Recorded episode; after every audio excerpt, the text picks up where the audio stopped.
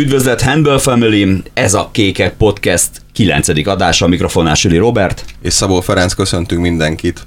Nagy szeretettel köszönjük a Rádió 88 stúdiójában Lele Ambrust, klubunk legendás játékosák. Üdvözlet Ambrus, köszönjük, hogy elfogadtad a meghívást. Én is üdvözlök mindenkit a rádiótól. Természetesen elfogadtam, miért ne jöttem volna el. Az első kérdés, hogy vagy, hogy telnek a napjaid, hiszen még nagyon aktív vagy továbbra is. Köszönöm szépen a kérdést. Jól vagyok, jól vagyunk, az egész család jól van, és ez a legfontosabb.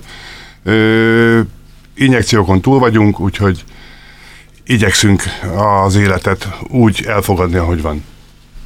Uh, tegnap, amikor kezdtünk el foglalkozni, vagy hát akkor korábban kezdtünk el foglalkozni ugye a mai podcasttel, és Robinak mondtam, hogy ugye mit írassunk majd rá így a, a kreatívra titulusként Lela Ambrushoz, ugye, és akkor mondtam, hogy a legendánk jó lesz, és akkor ugye mondta, hogy hát annál jobb ugye nincs is, tehát hogy ennél pontosabban nem fedi semmi Lele Ambrus nevét. E, tehát akkor térjünk egy kicsit vissza a kezetekhez, hiszen egy a klub legendánkkal ülünk itt szembe. E, hogy indult? Hogy indult ez az egész? Hát először is biztos, hogy nem vagyok legenda. Én, De is nem. Én, én szeretnék mindig a földön járni és földön maradni. Gyerekkoromban kezdtem ö, focizni ö, általános iskolába, és ugye minden, minden év kapus voltam, hogy csak hangsúlyozzam. Ö, minden évben az általános iskolás versenyeken indultunk. És egyszer ö, meglepetésszerűen nyolcadikba kiestünk a, az első mérkőzés után, és akkor azt mondta a testnevelő tanárunk, hogy na akkor most fogunk kézilabdázni.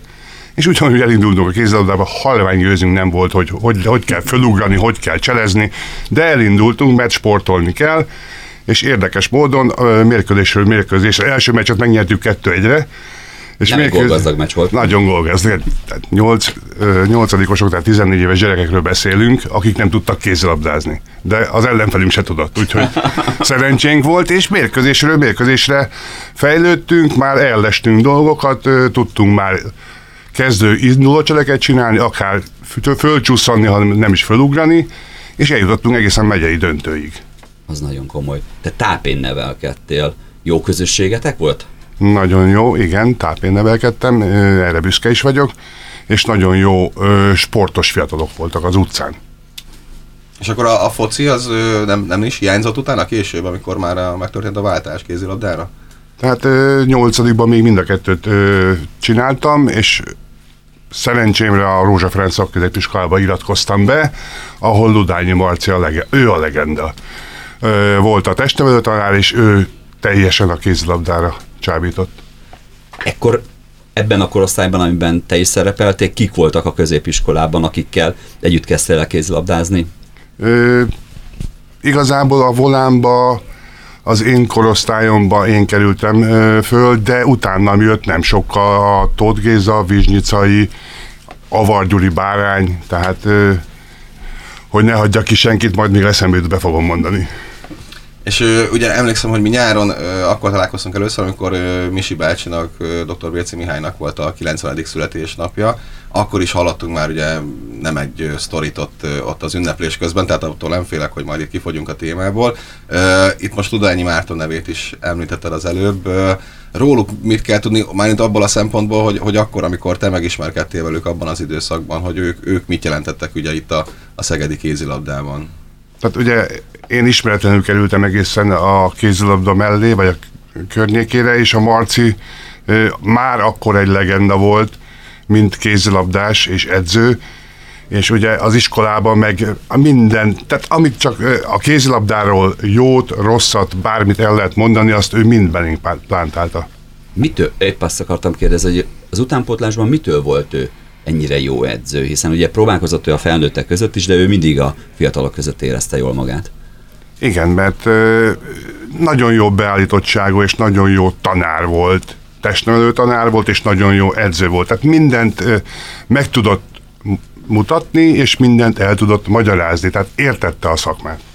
És akkor, ha jól értem, akkor úgy váltott ketté a szerepkör, hogy a Ludányi Márton volt, aki a szakmai dolgokért feled leginkább, és Misi bácsinak pedig inkább, ő, ő pedig inkább sportvezetőként működött? Tehát a, a, amikor én a Marcival együtt voltam, ugye akkor ö, én nem is ismertem a Tisza volán vagy Szegedi volánnak a fölépítését. Tehát a Miska bácsi volt az elnökség, úgymond. Uh-huh. Most a, a, a pénzes bácsi, vagy bárminek nevezhetjük. Uh-huh. És a Marci volt az utánpótlásnak az edzője. Tehát nem csak a Rózsa Ferenc szakközépiskolában, hanem a volán ifinek is ő volt az edzője ahonnan már más iskolákból is jöttek gyerekek. Uh-huh. Most úgy beszélgettünk erről az utánpótlás időszakról, mint az természetes lett volna, hogy teremben játszatok, de hát itt nem teremben játszottatok.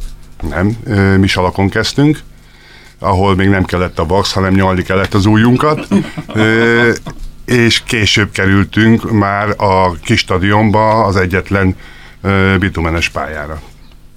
És ez mekkora váltás volt egyébként, amúgy erről sokat beszélünk, mert így nekem ez már így abszolút nincs a fejemben, hogy tényleg volt olyan, aki, aki kinti pályán játszott kézilabdát, már pedig ugye ti, ti úgy, úgy kezdtétek, hogy van egyébként bármi előnye a kinti résznek, vagy minden szempontból sokkal jobb bent játszani ezt a sportágat? Friss levegőn voltunk. Igen, ezt akartam, De mondjuk elesni egy salakon, vagy Igen. elesni egy bitumenes pályán azért kicsit komolyabb sérüléseket okoz, legalábbis a bőrt viszi azonnal a teremben azért ezt meg lehet oldani. Ott is nagyon jól kellett tudni esni, hogy csak tényleg egy kis karcolással megúzd.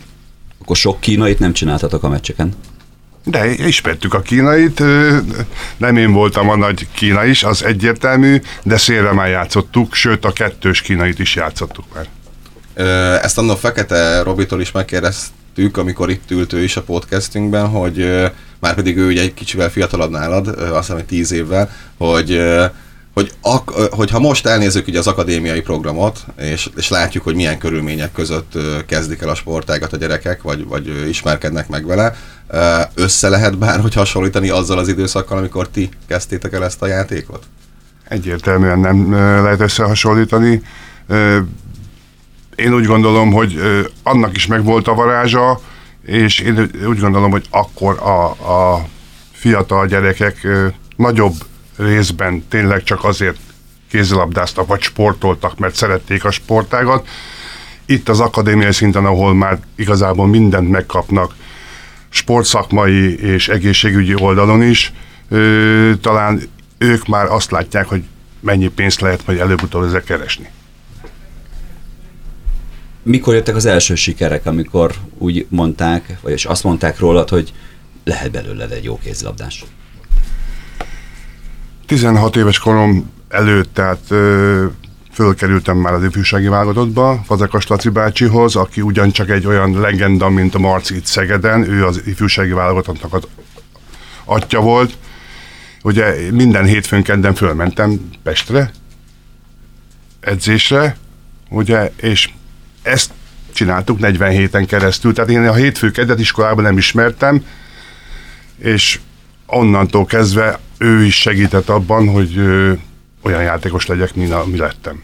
És ez akkoriban a válogatottra jellemző volt, tehát sok veled együtt több vidéki játékos is játszott a csapatban, vagy, vagy az öme az inkább a főváros környékén? Nem, nem, nem, nem. Ö, tehát az ország összes területéről jöttek a, az utánpótláskorú játékosok.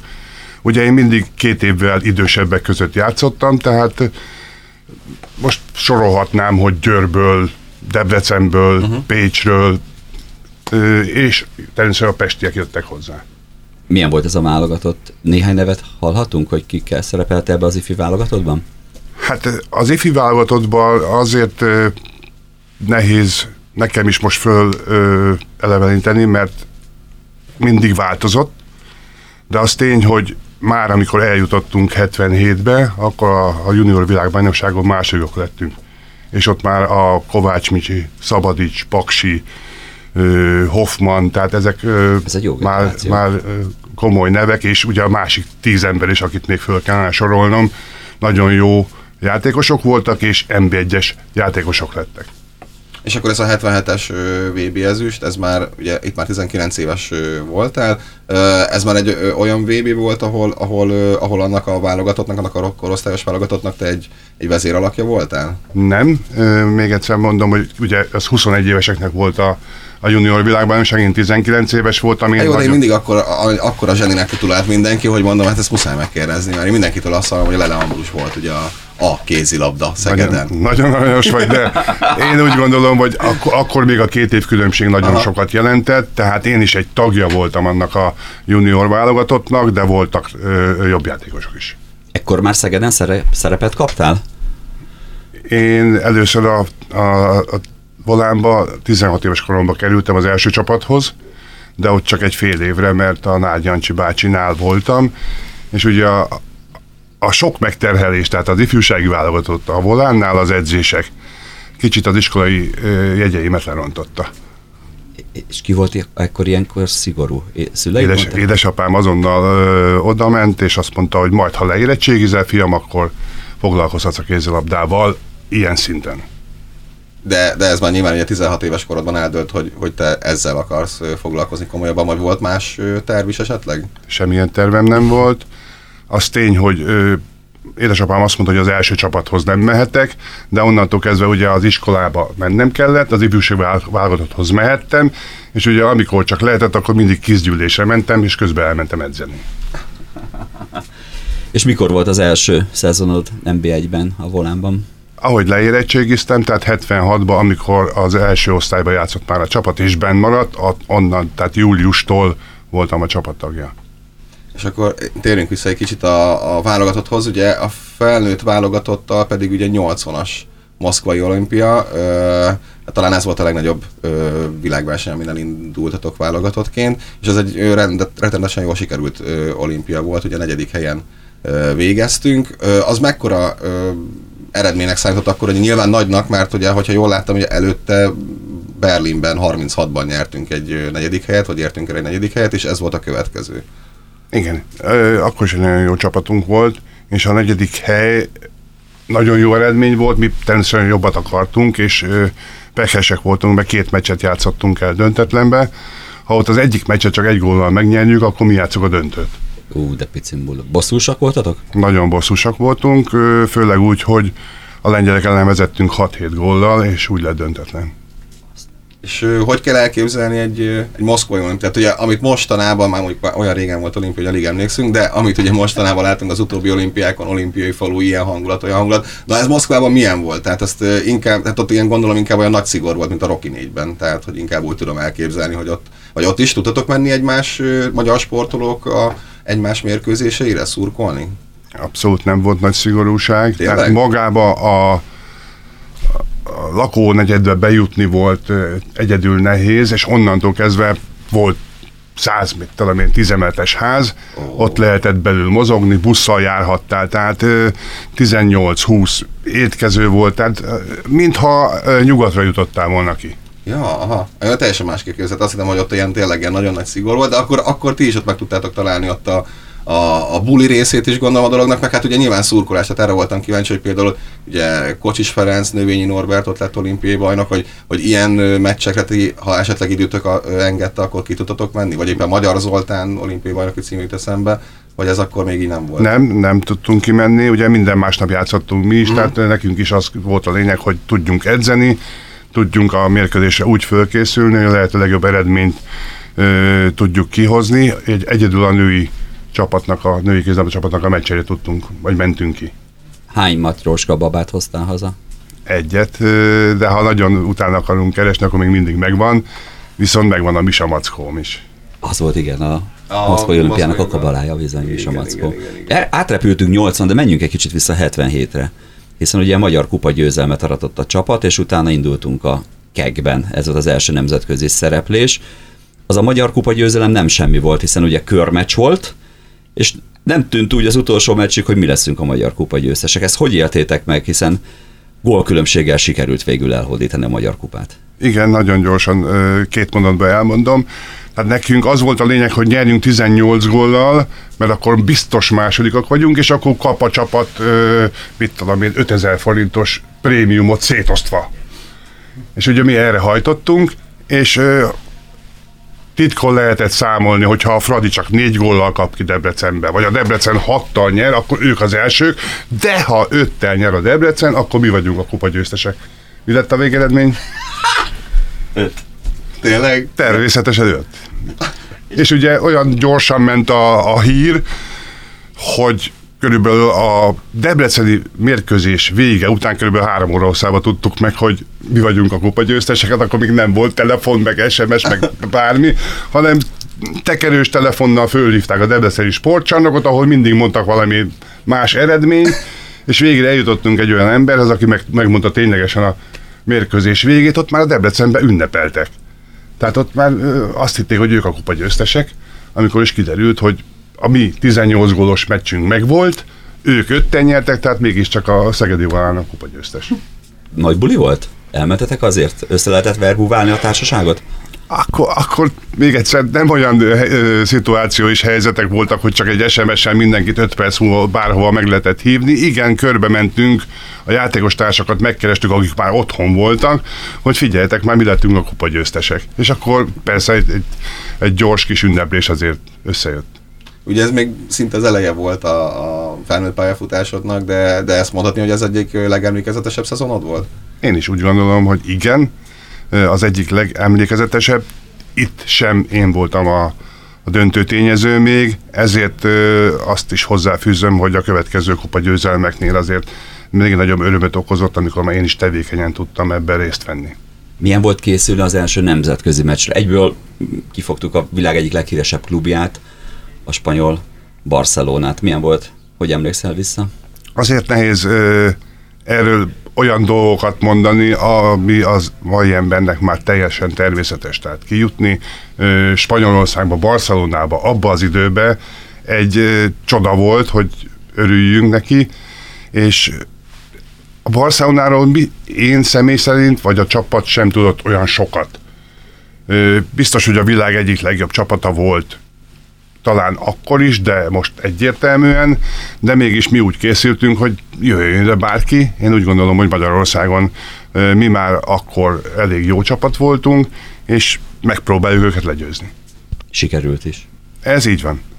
És ezek voltak azok a túrák, amiket Misi bácsitól úgy hallottunk, hogy ugye úgy kellett titeket összeszedegetni néha egyesével a városban, meg mondjuk egy másnap, tehát az indulás előtt, meg ilyenek, ez, ezt így jó, jó, jól emlékszik vissza? Ö, Bisi bácsi jól mesélte, csak ugye nem szabad elfelejteni, hogyha nemzetközi meccset játszottunk, és ha egy mondjuk úgynevezett Schneider túrán voltunk, ami azt jelentette, hogy mi kimentünk Németországba, NSK-ba, és minden egyes mérkőzését valamennyi ö, márkát kapott a klub, hogy azzal is a büdzséjét kicsit növelje, és ugye itt minden este meccset játszottunk, ö, este ö, banket volt a másik csapattal, majd reggel megreggeliztünk, indultunk mondjuk 400 kilométerre arrébb, ott megérkeztünk, ebédeltünk, pihentünk, meccset játszottunk, újra ö, vacsora az ellenfél csapatával, és ugye itt azért ö, ez előbb-utóbb fárasztó volt.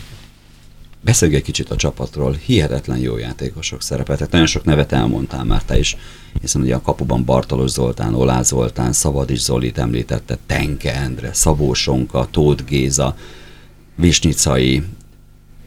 Hogy jött össze ennyi jó? Budai Feri, Tamás Tamás. Tamás Sanyi. Tehát én nem akarok senkit kiadni, ne, ne, nem akarok megsérteni sem véletlen ki, Hubai János, tehát az, Girics Sanyi, tehát Noel Józsi, tehát hogy hihetetlen ezek a nevek, hogy hogy jött össze ennyi jó játékos Szegeden? Én úgy gondolom, hogy egyrésztről saját nevelésű játékosokat raktak be a csapatba, vagy már az országból ö, hoztak olyan játékosokat, akik arra a posztra ö, megfelelő emberek voltak. Ugye Nágy Jancsi bácsinál már majdnem kész volt ez a csapat, és ugye a Kővári Árpi, aki 75-ben vette át a csapatot, ő egészítette ki ezekkel az emberekkel, és fejlesztette. Én úgy gondolom, hogy akkor is az NB1B és az NB1 egy nagy ugrás különbség volt, de ö, fizikálisan az Árpi mindenféleképp azt a csapatot olyan szintre hozta, ami megfelelt az NB1-nek. Innentől kezdve kellett a rutin, meg a tapasztalat, hogy ezek a játékosok kihozzák azt, hogy onnantól kezdve ez a ö, csapat, most nevezzük Szegedi Volánnak, Tisza Volánnak, Pik Szegednek, folyamatosan a NB1-ben van. És ö, mikortól kezdődött az az időszak, amikor nagy az előbb említetted, hogy az első kupa győzelemnél még inkább kiegészítő játékos voltál, a másik, a következő kettőnél már, már tevékeny részese voltál a sikernek. Mikor vált ez el? Tehát mikor, mikor vált Lele Ambrus a csapat legjobbjává, vagy egyik legjobbjává? Tehát én, amikor oda kerültem a csapathoz 76-ba, egyértelműen az volt a célom, hogy én játszak azon a poszton, tehát a jobb átlövő poszton, és bárki lehet mellettem, én mondhatjuk féltékenységnek, vagy dacnak, akaratnak, de mindenféleképp én akartam a kezdőjátékos lenni. Tehát már 77-ben ö, már én úgy gondolom, hogy a március-áprilisban kezdődő bajnokságban már azért döntő tényező lehettem. E, ehhez teszem hozzá, hogy a nagy dobást, vagy a nagy lökést ugye a junior világbajnokságon el megszerzett második hely, és azon is, hogy ott lehettem, az az is dobott rajtam. Tehát ott én úgy gondolom, hogy mint a, a Eper Palánta, napról napra fejlődtem. Ezt tudta, tavasz-őszi bajnokság volt, képzeld el. Tehát abban az időszakban nem úgy volt, hogy őszi-tavaszi forduló, hanem a kézilabban pont fordítva, hogy tavasszal kezdődött az első forduló, és ősszel hirdettek bajnokot. Ez nagyon kemény, ez nagyon kemény. Kivel szerettél leginkább játszani? Kit szerettél, hogyha melletted volt? Nézd, annak idején ö, a Budai Feri Pestről jött le, én, őt én a példaképpen tekintettem, de nagyon ö, szerettem mindenkivel, Olá Bélával, Dobó Karcsival, Tamás Sanyival, Girics Sanyival, felsorolhatom újra az egész csapatot. Badó Laci bácsi a kapuba egy egyéniség volt. Girics a beálló, aki meg tudott őrülni a labdáért, hogyha nem kapta meg, vagy az, megőrizette az embert, ha nem kapta meg, ordított, hogy kicsi már ide! Vagy de, de, de, annyi, annyi olyan, olyan ö, sztori lehetne, vagy apró szösszenet az egészbe, de én úgy gondolom, hogy egy összetartó jó csapat volt. Még egyszer mondom, ahogy ö, teltek a hónapok, évek, az egész csapat fejlődött, és ugye a bennmaradás tizedik helytől sikerült ö, négy év alatt fölmenni a bronzéremig. És amikor te még így a fiatalabb részét erősítetted a csapatnak, akkor milyen típusú fiatal voltál? Mert ugye most is látjuk, hogy van olyan, aki nagyon meghúzza magát, kettőt nem szól, és van olyan, aki már bekerül és egyből elkezd a legnagyobbakkal ugye úgy pacsizgatni, meg hello, hello, tehát hogy, hogy sokkal jobb a kommunik- kommunikációs érzéke, mint mondjuk néhány visszafogottabb fiatal. Én is visszafogott voltam, tehát én, én nagyon hálás voltam, amikor oda kerültem a csapathoz, amikor az első alkalommal beléptem 16 évesen az első csapat öltözőjébe, bekopogtam, és mondtam, hogy csókolom, jöttem edzésre. Na, Girics Sanyi azonnal, megy ki! Kizavart az öltözőből, gyere be és köszönj normálisan. Bementem, bekapogtam, és mondtam, hogy sziasztok, jöttem edzést, na azt most már ide lehűlhetsz. Például. Volt avatás, beavatás? Ö, meg lehetett váltani, és én megváltottam. Ó, kicsit még lehet el felül kérdezősködni, vagy ezt is zárjuk le, mivel lehetett megváltani? Itallal természetesen. természetesen. De tudtam, a, tehát végigmentem ugye az ifjúsági válogatott, junior válogatottnál, ott minden egyes helyen avatás volt, tehát az én popsim is megkapta a ütéseket. Hát főleg, hogyha valaki olyan tehetséges, hogy két évvel idősebbnek kell játszik mindenhol, Igen. azért így Igen. a szempont, az avatásból nem jöttél ki jól. Nem, de, de én úgy gondolom, hogy az is egy tradíciós Persze. olyan dolog volt, amit, amit, amit meg kellett élni. Úgy fogadták el a játékost, amikor fölavatták, hogy na végre a teljes százszerűen a csapattagja vagy. Szeged igazi sportáros volt mindig a te idődben is, már a 70-es években is, hiszen akkor a Szeolak futballcsapata is azért az nba is szerepelt volt, amikor nb de azért leginkább az első osztályban volt, már akkor egy kiváló vízlabda csapat volt, kosárlabda csapat. Minek köszönhette a szegedi kézlabda, hogy meghódította a Szegedet? Hiszen azért, ha 70-es évek közepétől indult el felfelé a sportág a városban, és már a kis stadionban már nagyon népes közönség előtt játszatok. Vannak régi képek, ilyen betonos képek pont előkerestem, és látszik, hogy lősz kapul, és a kis stadionnak a, az a kis domboldal, az, a, az, az tele van emberrel. Én úgy gondolom, hogy a kézilabda egy nagyon látványos sportág. Tehát Magyarországon lehet vitatkozni, természetesen én ide rakom le a garast, a leglátványosabb ö, csapatsportág, és úgy gondolom, hogy a szegedi szurkolók is ö, ezt fölismerték, illetve még egyszer az a csapatfejlődés, ö, ami éveken keresztül ment, az napról napra, vagy hónapról hónapra hódította a szurkolókat. És ahogy bekerültünk a sportcsarnokba, ott már 1500, uram, bocsánat, 2000 ember előtt játszottunk, volt, ahol le kellett zárni a sportcsarnokot, mert annyi ember volt bent. És ö, ugye sokszor lehet, ö, sok sportággal kapcsolatban jön elő az a téma, hogy hú, a régi nagy idolok mit tudnának mondjuk a mai, mai rendszerben játszani. Te ezt, ezt hogy gondolod? Tehát a a te fénykorodban, mondjuk a nem tudom, 70-es évek végén, 80-as évek eleje, Lele Ambrus most elhelyeznénk a mostani Molpix Szegedben, te ott is megállnád a helyed, ugye? Biztos, hogy nem. Nem? Biztos, hogy nem. Miért? Én úgy gondolom, hogy fizikálisan annyira előrébb vannak ö, ezek a, a mai játékosok, sokkal komolyabb az orvosi és egyéb vitamin és Jó, tehát bármit Szabó Dokit már ismerted a fiatalon de is. Szabó Doki ugyanúgy neked is megadná ezeket a vitaminokat most. Igen. Már csak az a kérdés, hogy kitol be a pályára. De hogy is nem, azért hát hihetetlen, azért neked a lövő repertoárod azért nagyon változatos volt, és azért Európa legjobb átlövői között tartottak számon. Én úgy gondolom, hogy abban az időben minden egyes játékos, aki a, a mi csapatunkban, Magyarországon az NB1-be, vagy a válogatottban játszott, az, azoknak volt egy olyan tudása, amit azt mondjuk, hogy nagyon nagy volt. De most, ha átülteted, és ez ugyanolyan, mint Puskás mit tudna most művelni Igen, igen, igen. A, a mai labdarúgó válogatottba, mi akkor lassabban játszottunk, talán fizikálisan hasonló erősek voltunk, de mégis ugye gól után nem kellett visszarohanni, hanem középkezdés, meg kellett várni, még az utolsó gólt lövő csapattag átment a félpályán. Tehát ezek olyan, olyan gyorsítások voltak a kézilabdában, amit valószínű, hogy mi nehezen vettünk volna át. Ki volt a legnagyobb mókamester a csapaton belül? Hát Tamás Annyi, Lesti Pista. Ők a két, két, két szélső, ugye, akik vidám ö, dolgokat tudtak ö, a csapatba, de mi- mindig voltak olyan emberek, akik, ha nem is folyamatosan, de ö, extra poénokat tudtak bedobni. Tóth Gizáról lehetne ezt elmondani. Oláb Béla is hasonló volt. Dobó Karcsi, aki, aki meg tudott őrülni bizonyos dolgokért. Úgyhogy Fekete Robitól hallottuk, hogy a 90-es években a büdös zoknik egymás cuccai közé rejtése volt a legnagyobb ugratás nálatok. Mi, mi, mi volt, amivel egymást? Hát ö, én is, én is hazavittem a Jópali bácsi feleségének a nagy bugyját. Hát, ez amikor pakolod ki, és Úristen, mi ez a vitorlavászon? Hát úristen, ez nagyon kemény. És ezt nem csak én vittem haza, hanem, hanem ugye senki nem merte elmondani, hanem akkor tudtuk, hogy az a Pali bácsi volt, akkor visszaadtuk a Pali bácsinak, és akkor jött a következő jelölt. Te tréfáltál meg valakit? Nem, én, én nem szerény gyerek voltam, hanem visszafogott gyerek voltam. Ahogy indítottuk a beszélgetést, én tápén nevelkedtem, nagyon egyszerű munkás család gyermeke voltam, és én azt a nevelést kaptam meg. Úgyhogy én nem voltam nagy. Tápé vagy tápa, mert amikor én fociztam megyegybe, a szőregbe, és játszottunk meccset, akkor volt egy szurka, és mindig úgy, úgy szurkolt, hogy hajrá, kedves tápa! Nem, tápé, ez tápé, de én táp, Akkor csak táp, ő- akkor- tápai vagyok. Tápai. És ugye Szegeden ugye jöttek a, a bajnoki bronzérmek, ezüstérem, kupagyőzelmek. Mely, melyik szezont mondanád azt, hogy a, neked ez volt, ez volt minden idők szezonja Szegeden?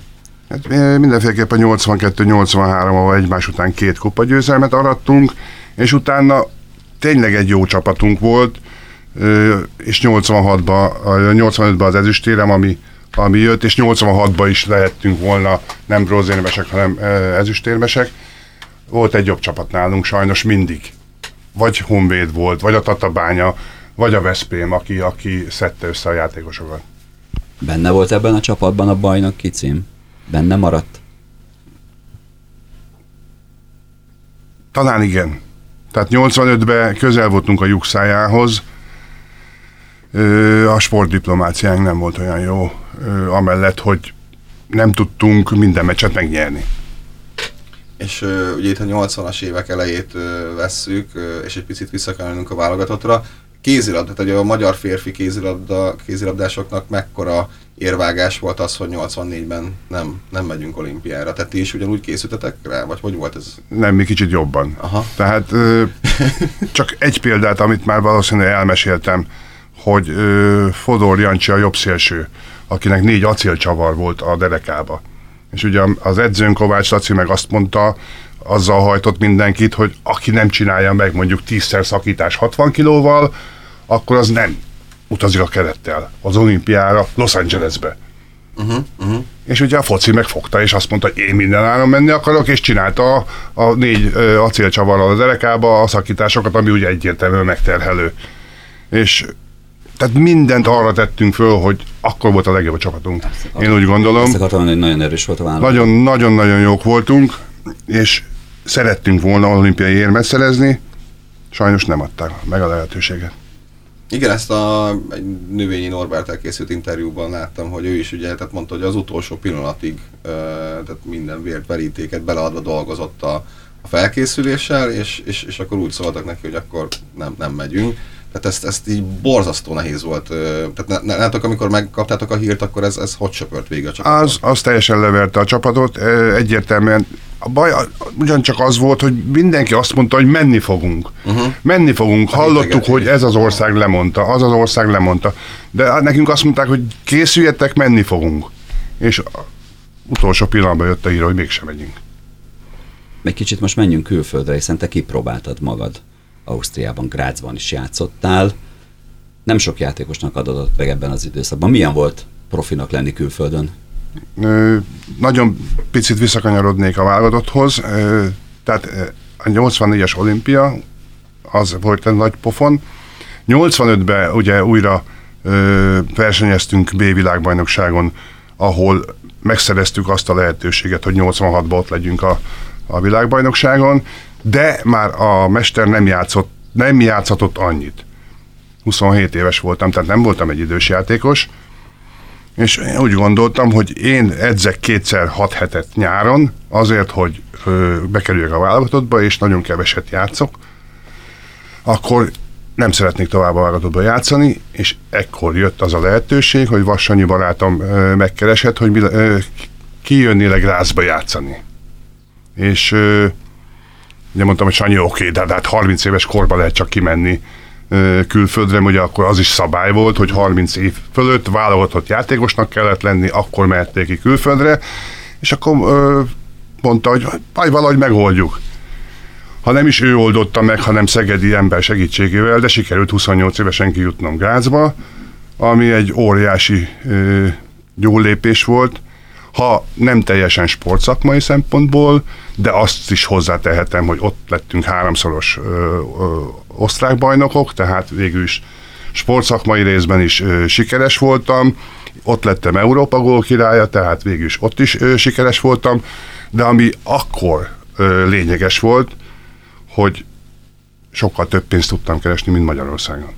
És igen, és hogy milyen volt a, az életmódváltás, vagy a, az életszínvonalváltás, nem is tudom. Tehát Magyarországról kijutni Grácsba abban az időben, mekkora ö, kontraszt volt a két ö, hely között? óriási kontraszt volt, de neked hiába mondom, hogy ö, ott, ott sem ö, úgy éltünk, mint ö, Habzsi Dőzsi és mindent, hanem minden, mindent pénzt megfogtunk és spóroltunk azért, hogy majd, ha hazajövünk, és ezt senki nem tudta, hogy egy év múlva, két év múlva, vagy négy év múlva jövünk haza, tehát amit csak lehet, azt a pénzt spóroljuk meg, mert azzal egy olyan tőkét kovácsolunk, amivel el tudunk indulni.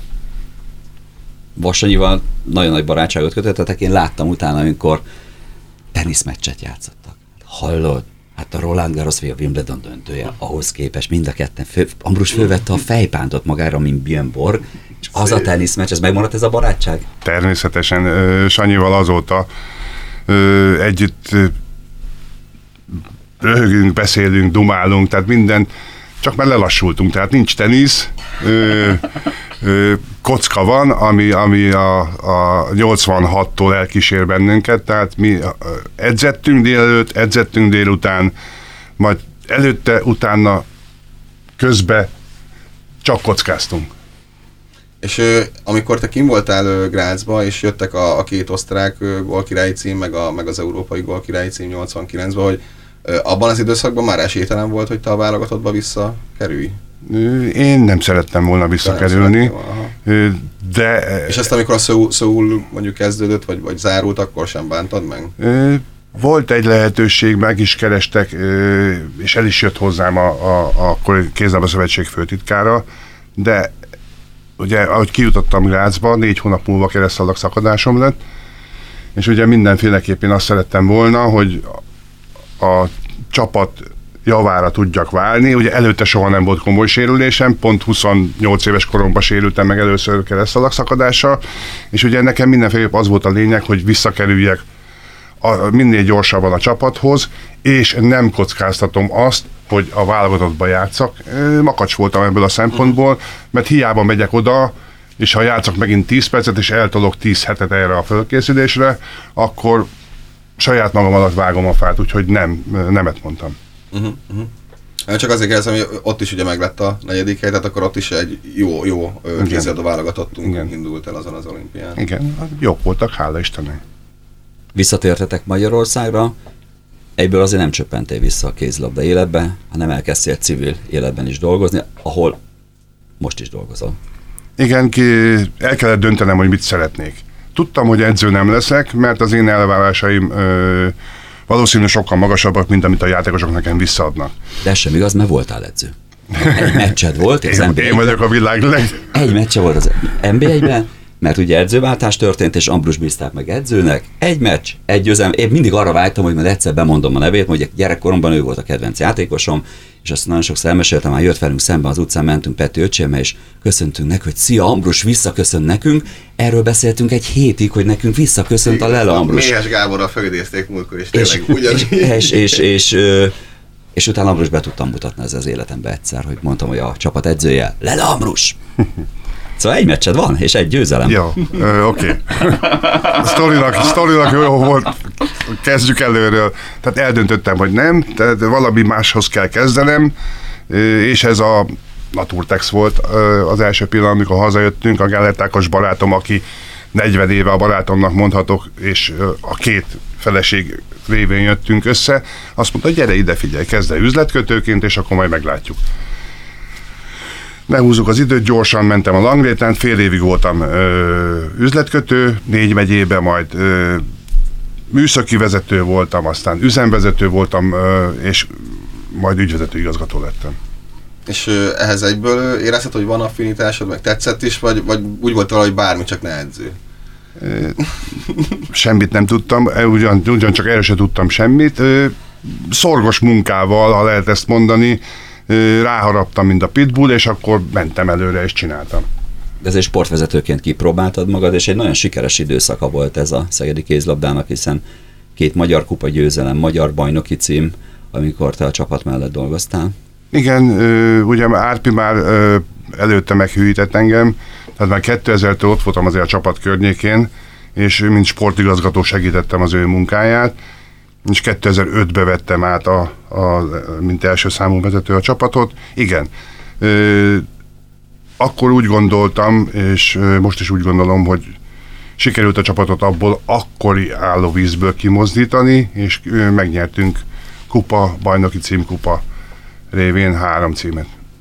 És sportvezetőként Hát most kérdezhetnénk, hogy ugye mi volt a legkellemesebb emléked, de most is soroltunk ugye jó pár ö, szép ö, eredmény, de mi volt az, amikor azt érezted, hogy fú, mennyire jó lenne még játékosnak lenni. Nyilván ezt azért ö, többször érezhetted, gondolom, mert eszméletlen jó lehetett ö, ö, ilyen szinten szerepelni a pályán, de, de mikor volt az, amikor sportvezetőként úgy érezted, hogy hú, ez, ez, ez lehet, hogy ez nem az én legjobb választásom volt? Én úgy gondolom, hogy elég könnyedén le tudom magamba tisztázni a dolgokat, és amikor abba hagytam a kézzemet, azért hagytam abba, mert mondtam, hogy tovább nem uh-huh. szeretnék játszani, mert elven volt az, hogy közel a csúcshoz kell abba hagyni, és nem addig játszani, amíg adnak 5 forintot. Aha, aha. Úgyhogy amikor megnyertük ezeket a címeket, akkor már 50 éves voltam, tehát nem hiszem, hogy, hogy ö, engem az ö, dobott volna rajtam, hogy újra játékos lehessek. Ha valaki el tudta volna intézni, hogy 20 éves legyek, és igen. olyan állapotban, mint 20 évesen, akkor természetesen igen. Ezt vállaltam, hogy ezt a csapatot a, abba az időszakban és abba az időben úgy vezetem, hogy sikerei legyenek. Milyen érzés volt édesapaként megélni azt, hogy gyermeked odaáll és büntető dob a bajnoki döntőben? Hú, nem mertem oda nézni, de utána megnéztem felvételről. Természetesen izgultam, főleg a, a, a rendes játékidőben a hetesnél, mert ugye a hosszabbításban már ö, oda mertem nézni, amikor ki is hagyta.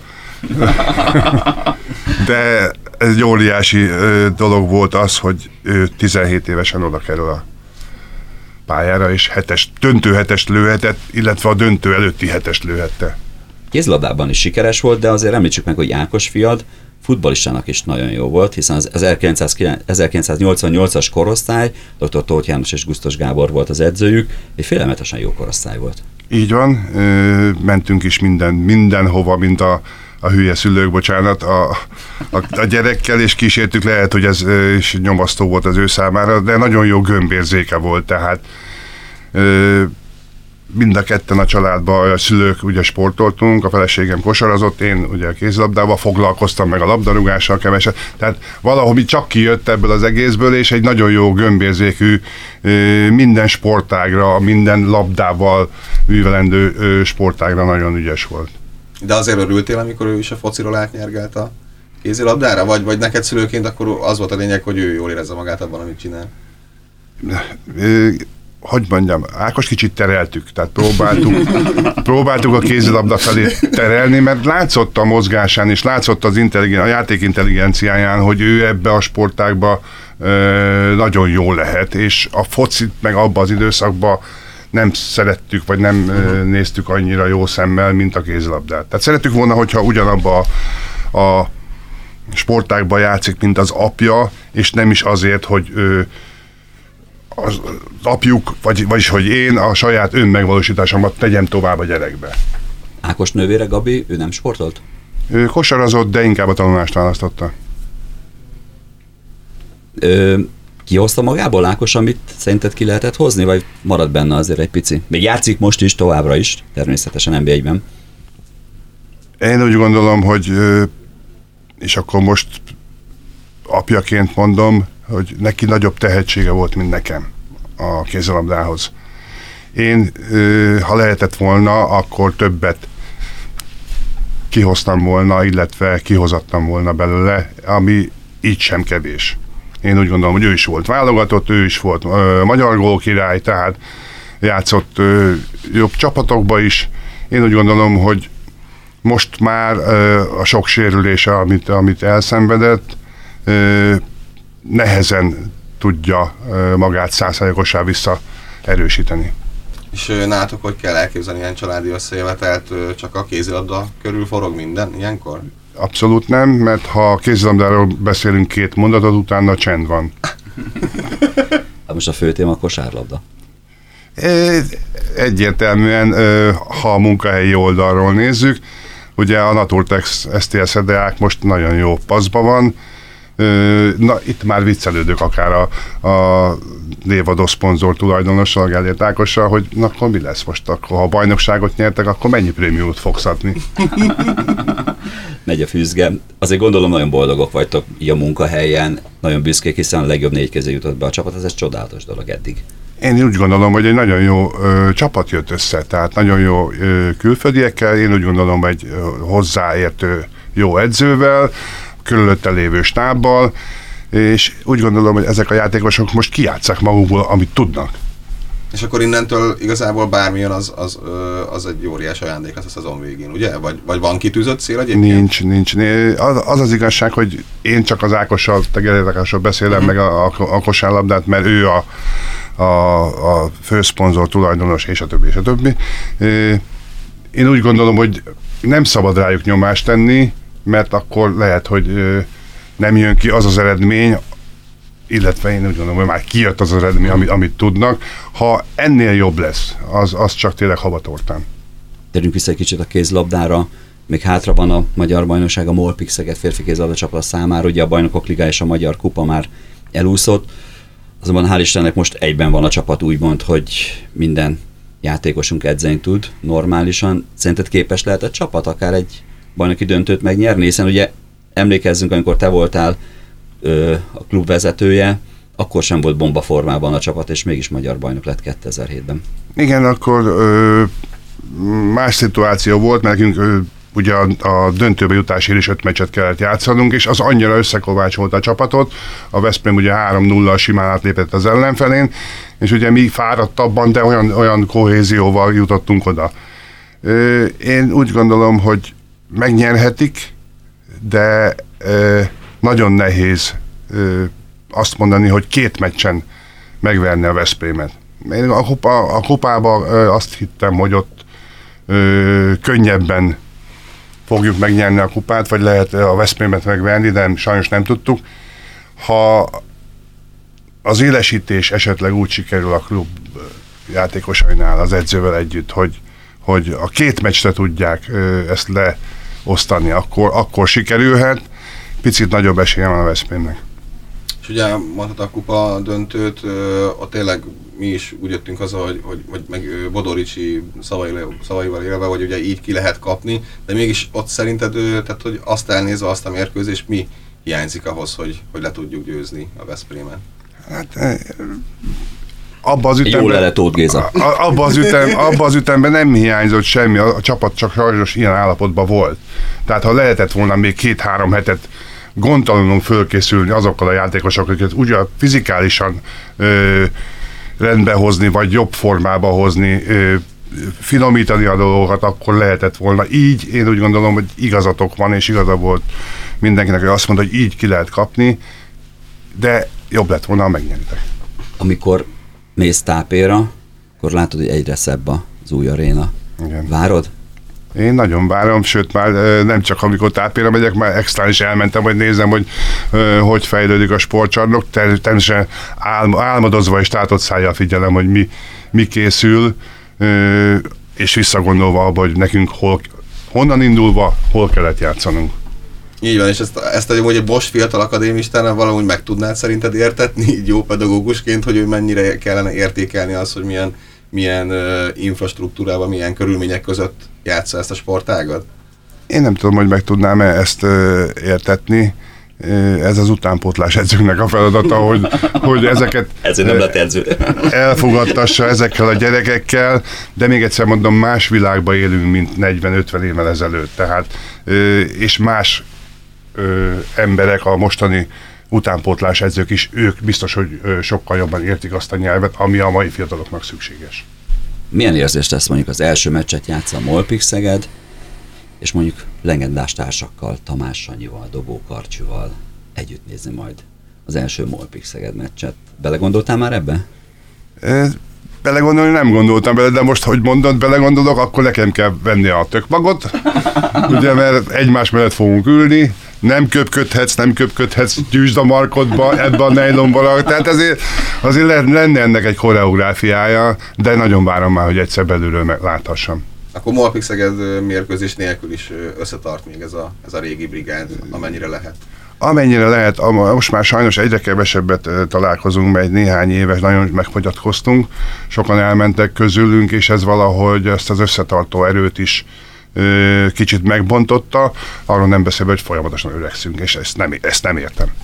Azért állítanak meg még brégi szurkolók? Nagyon kevesen. Nézd, most, most egy néhány éve megint olyan vagyok, mint a vakond, tehát reggel kimegyek a városból, délután visszajövök a városba, és ugye az utóbbi időben nagyon keveset találkozok emberekkel. Akkor majd én megállítalak az utcán, és mindenképpen köszönök. Kösz. Hát hölgyeim és uraim, Lel Ambrus volt a 9. Kékek Podcast vendége. Nagyon szépen köszönjük, Ambrus, hogy itt voltál. Nagyon jót beszélgettünk, rengeteg új dolgot hallottunk, és meg nagyon jól éreztük magunkat. Még egyszer ezzel köszönet, búcsúzik a két műsorvezető, Süli Robert. És Szabó Ferenc, köszönjük szépen. Én is köszönöm a lehetőséget. Köszönjük szépen.